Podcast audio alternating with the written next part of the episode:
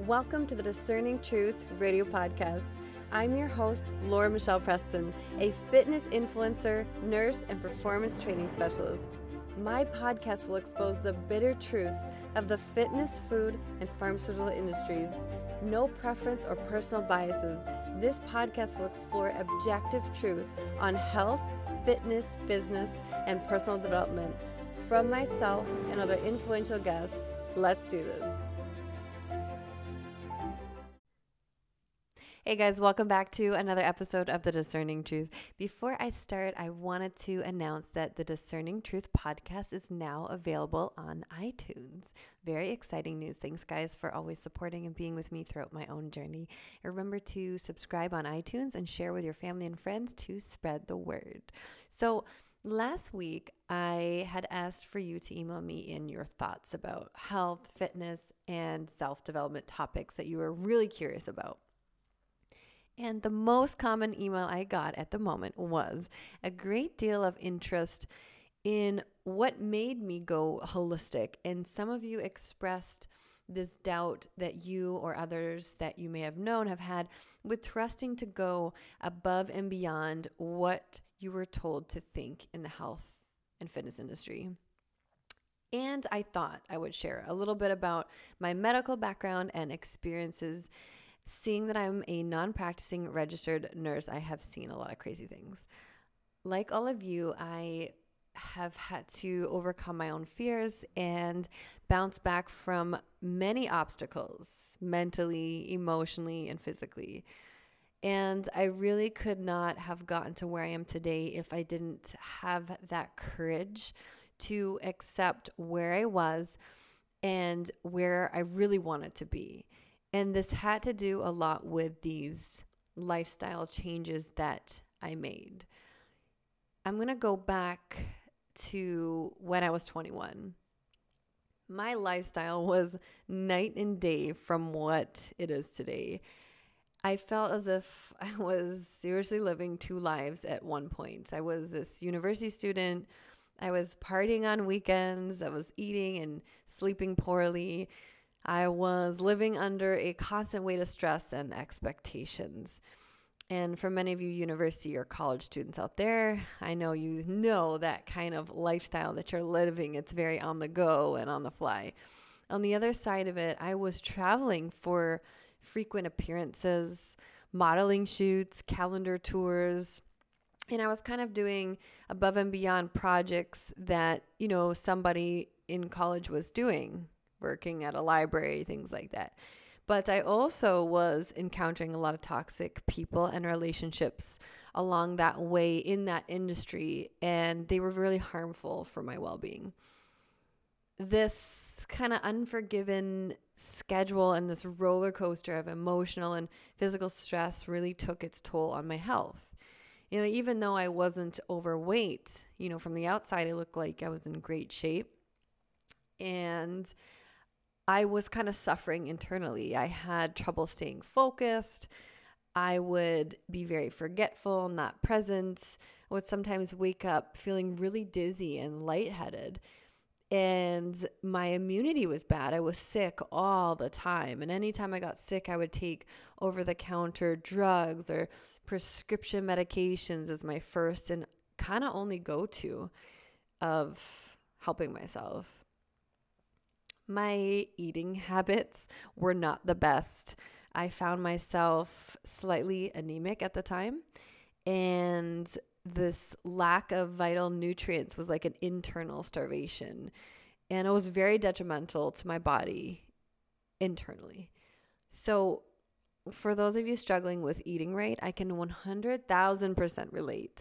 And like I said, even though I did not gain weight, other things suffered. I was underweight, malnourished, my liver was on fire, my nails weren't growing, my hair wasn't growing. I was just aging myself. But it was kind of during this time where I was studying to be a nurse. And during that time, and in my clinical rotations at different hospitals and homes, I remember working on a variety of different floors. It was spinal cord, stroke, amputee, G I. I did a psych ward, retirement homes, you name it, I did it. And they all had the same thing in common: symptomatic treatment, meaning only the symptoms were being treated, not the person as a whole. One experience that I'll never forget was a forty-five-year-old woman. And let's say her name was Dora, just for client confidentiality purposes, who suffered from being a diabetic. She had diabetes type two, which is actually lifestyle-induced. And, you know, did you guys know that there are estimates of diabetes now increasing to more than seven hundred percent, seven hundred percent in the last fifty years? And when I moved to the States, I found out that at least twenty-nine million Americans are diagnosed with diabetes type two, and another eighty-six million are pre-diabetic, meaning a lot of them don't even know that they're about to be diabetic. So back to Dora. With diabetes type two, I would walk in her room every day and see her three hundred pound body just laying in the bed. Oftentimes she was bed rest because of her weight. And, you know, one of our jobs as a nurse was to get her up and moving. It took us three nurses sometimes to do this. And we would be caring for her bed sores and watching her struggle to get in and out of bed, just to brush her teeth, just to use the restroom, really just broke my heart. Spending a lot of time with her in her room, she really needed a friend. She had a lot of internal things going on, and she just needed someone to talk to and an outlet to help release a lot of these suppressed emotions. There were just so many underlying issues that caused her to abuse herself with food, you know, before she got to the hospital. And the more she opened up, she had, you know, told me about being abused and, you know, sexually molested and things like that, that caused her to feel worthless and to just feel so bad about herself and carry all the shame and judgment that she, she had going on when she was a kid. She was forty-five and never processed any of this. And as for her diet, per se, when I went to her files and I would see her diet restrictions, she would be allowed to have things like low-fat Jell-O, salt-free, sugar-free crackers, basically just substanceless crap. And it would microwave the hospital food, things like that, horrible thing that would actually help her to build her body up. One of the most common drugs used, and you may have seen this in people suffering with diabetes type two, was metformin. It's an anti-diabetic drug given to those who can't change their lifestyle. Like right away from the beginning, oh, you can't change your lifestyle, here's a pill. Pop a pill solution versus exercising and eating right. The assumption is based right away that most people are going to fail at taking care of themselves. So here's this pill that's going to solve your problem, and you won't have to eat right and exercise, basically is what they're saying. She was taking um, statins, you know, for lowering your uh, cholesterol levels, antihypertensive drugs for lowering your blood pressure. And she was on, I believe, a daily aspirin to prevent blood clots. It was this vicious circle for Dora, including the side effects of her medications that she was taking. She was given antacids, anti-gas, H two receptor blockers for heartburn, docusate sodium, which is also known as Colace. It's a stool softener for constipation. Forget vegetables and bone broth and and you know, cold pressed juices to help with constipation. Let's give her more medications. As you may know, our gut bacteria becomes completely destroyed from medications. You literally don't have even a chance to build yourself up to lose weight or become healthy unless you get off these medications and start really building your gut with good bacteria, probiotics, bone broth soups, fermented things, right? Things like that. So Dora was in and out with bed sores. And eventually down the road, it was kind of near the last two weeks of my rotation. Unfortunately, she had developed cancer. And my rotation was over at the hospital, and I really never got to say goodbye to Dora. So disheartening. I have so many people out there suffering from health issues because the core root problem was never addressed. This was such an eye-opener for me. I just started researching holistic approaches and ways food and natural remedies could fuel your body to be powerful and healthy versus this fearful, reactive mindset of us watching what we're eating and, and being so scared that we're, we're going to gain weight and get sick. And there's such a different way to look at food, such a positive outcome. I started to see this never-ending trend of the side effects after side effect from the medications the patients were taking. And I thought there must be another way. How do we fuel our body? I just don't support this. Even though I became a licensed nurse, I didn't practice because I seeked out alternative holistic approaches to really, really take someone, build them up and help them. It was at this critical moment that I made a choice to completely change my outlook on things and also change my own life.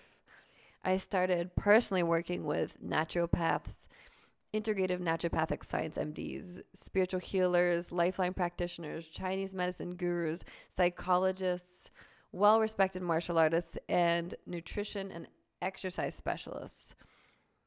The guidance and knowledge enabled me to not only understand how to help others with their health, but also to understand how to help and heal myself. It became, seriously guys, quite a journey for my own health. Like so many of you, I processed emotional traumas. I started to live a life for longevity with my training and my diet. I eliminated substances from my body like alcohol and sugars and processed foods. And I realized that the aesthetics of the physique was only a piece of the whole, that the other aspects such as power, control, movement, mental alignment, and athleticism needed to be incorporated in my own life, but also others. And I started learning to cook very well-rounded meals, and I had this obsession of fueling my body with food as medicine. And I watched my skin, my hair, my nails become more radiant and grow and hydrated, and my iron levels and my hormone levels started to balance out. I stopped getting, you know, this sickness because my immunity was so bad before. I started to boost my immunity, have this crazy amount of energy. And I noticed that my muscular development started to become like a higher quality, dense. You know, I moved better, I was faster, I was quicker. I felt very sharp and focused and just extremely empowered and liberated. And this is something that I know you can do too. In our symptom and disease-based model of healthcare, which could really be called sick care, we're really looking to treat the symptom and make it go away and treat the disease. And we oftentimes miss this amazing opportunity to discover the core root of really what is going on in our body and what is going on in ourselves as a whole. Every day we have a meaningful dialogue going on within our body and our minds and emotions, and they are all interconnected. To say that they are completely disconnected is so naive. When I think about health and death on a spectrum, say, think about a line going across. One side is health, the other side is death, right? We're all going to die one day. One area is called pathology, which means diagnosable disease.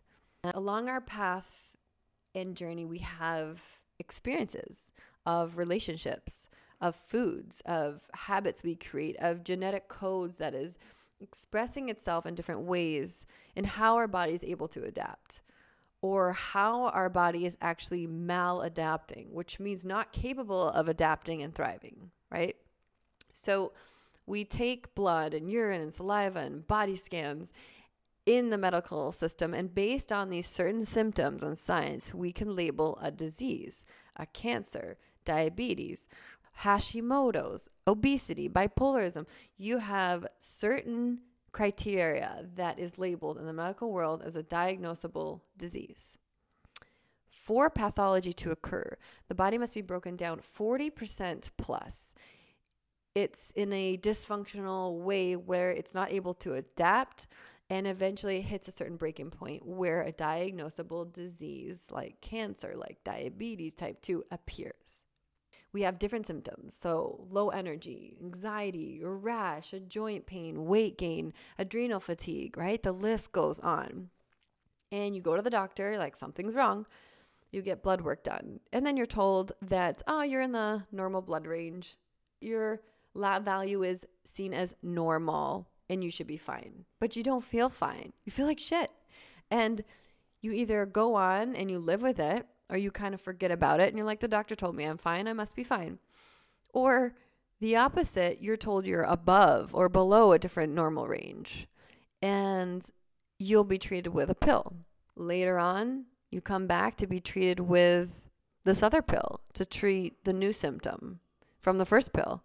And then you find yourself in this vicious circle. Once you see this other side, you want people to know about other lifestyle options.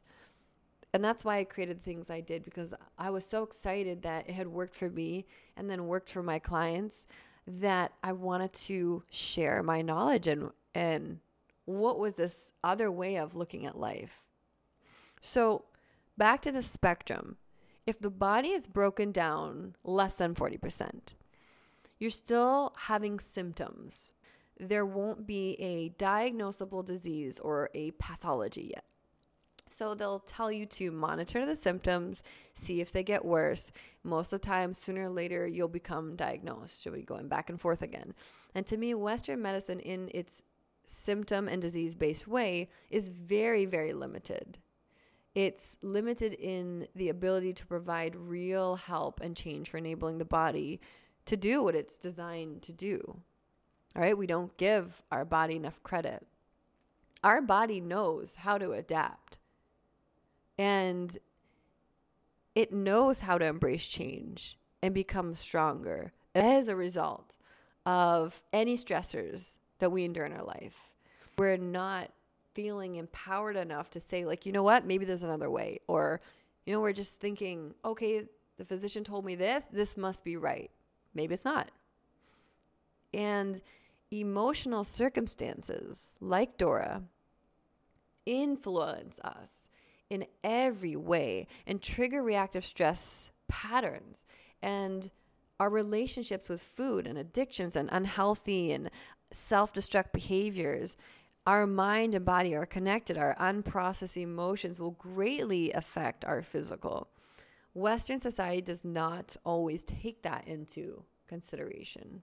Applying, living consciously, of being present in the moment, of consciously observing and discerning, would I choose this thought? Would I choose this symptom? Would I choose this disease? No, hell no, you wouldn't. This disease didn't just come out of nowhere.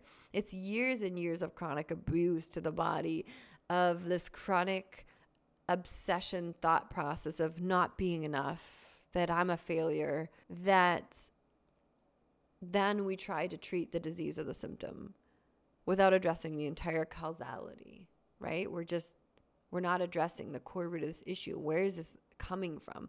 Think about autoimmune, right? Autoimmune is its cells attacking itself.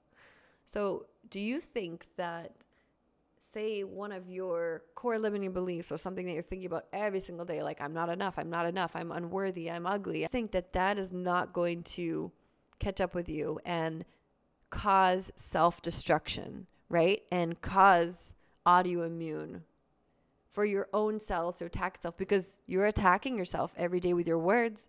What's the difference?